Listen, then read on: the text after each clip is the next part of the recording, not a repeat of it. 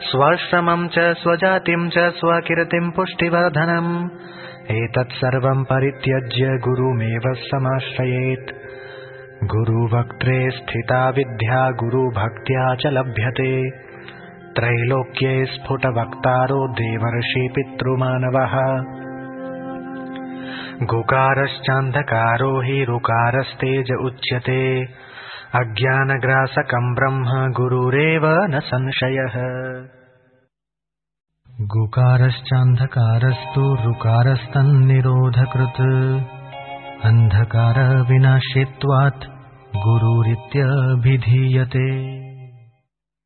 गुकारश्च गुणातीतो रूपातीतो रुकारकः गुणरूपविहीनत्वात् गुरुरित्यभिधीयते गुकारः प्रथमो वर्णो मायादिगुणभासकः ऋकारोऽस्ति परम् ब्रह्म मायाभ्रान्तिविमोचकम् सर्वश्रुतिशिरोरत्न विराजित पदाम्बुजम्।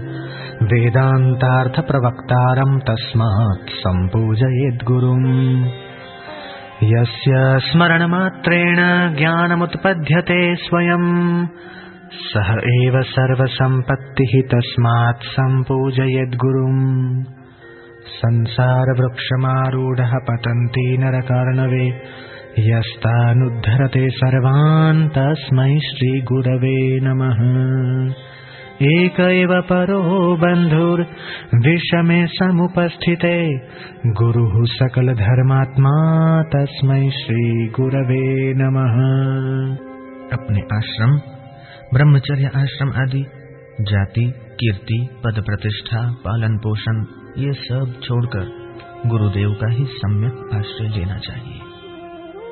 विद्या गुरुदेव के मुख में रहती और वह गुरुदेव की भक्ति से ही प्राप्त होती। यह बात तीनों लोकों में देव, ऋषि, पितृ और मानवों द्वारा स्पष्ट रूप से कही गई है। गु शब्द का अर्थ है अंधकार, अर्थात अज्ञान, और रू शब्द का अर्थ है प्रकाश, ज्ञान। अज्ञान को नष्ट करने वाला जो ब्रह्मरूप प्रकाश है, वह गुरु है, इसमें कोई संशय नहीं है। गुकार अंधकार है, और उसको दूर करने वाला रुकार है। अज्ञान रूपी अंधकार को नष्ट करने के कारण ही गुरु कहलाते हैं।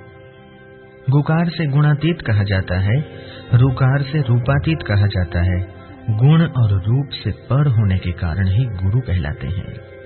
गुरु शब्द का प्रथम अक्षर गुकार, माया आदि गुणों का प्रकाशक है, और दूसरा अक्षर रुकार, माया की भ्रांति से मुक्ति देने वाला पर ब्रह्म है।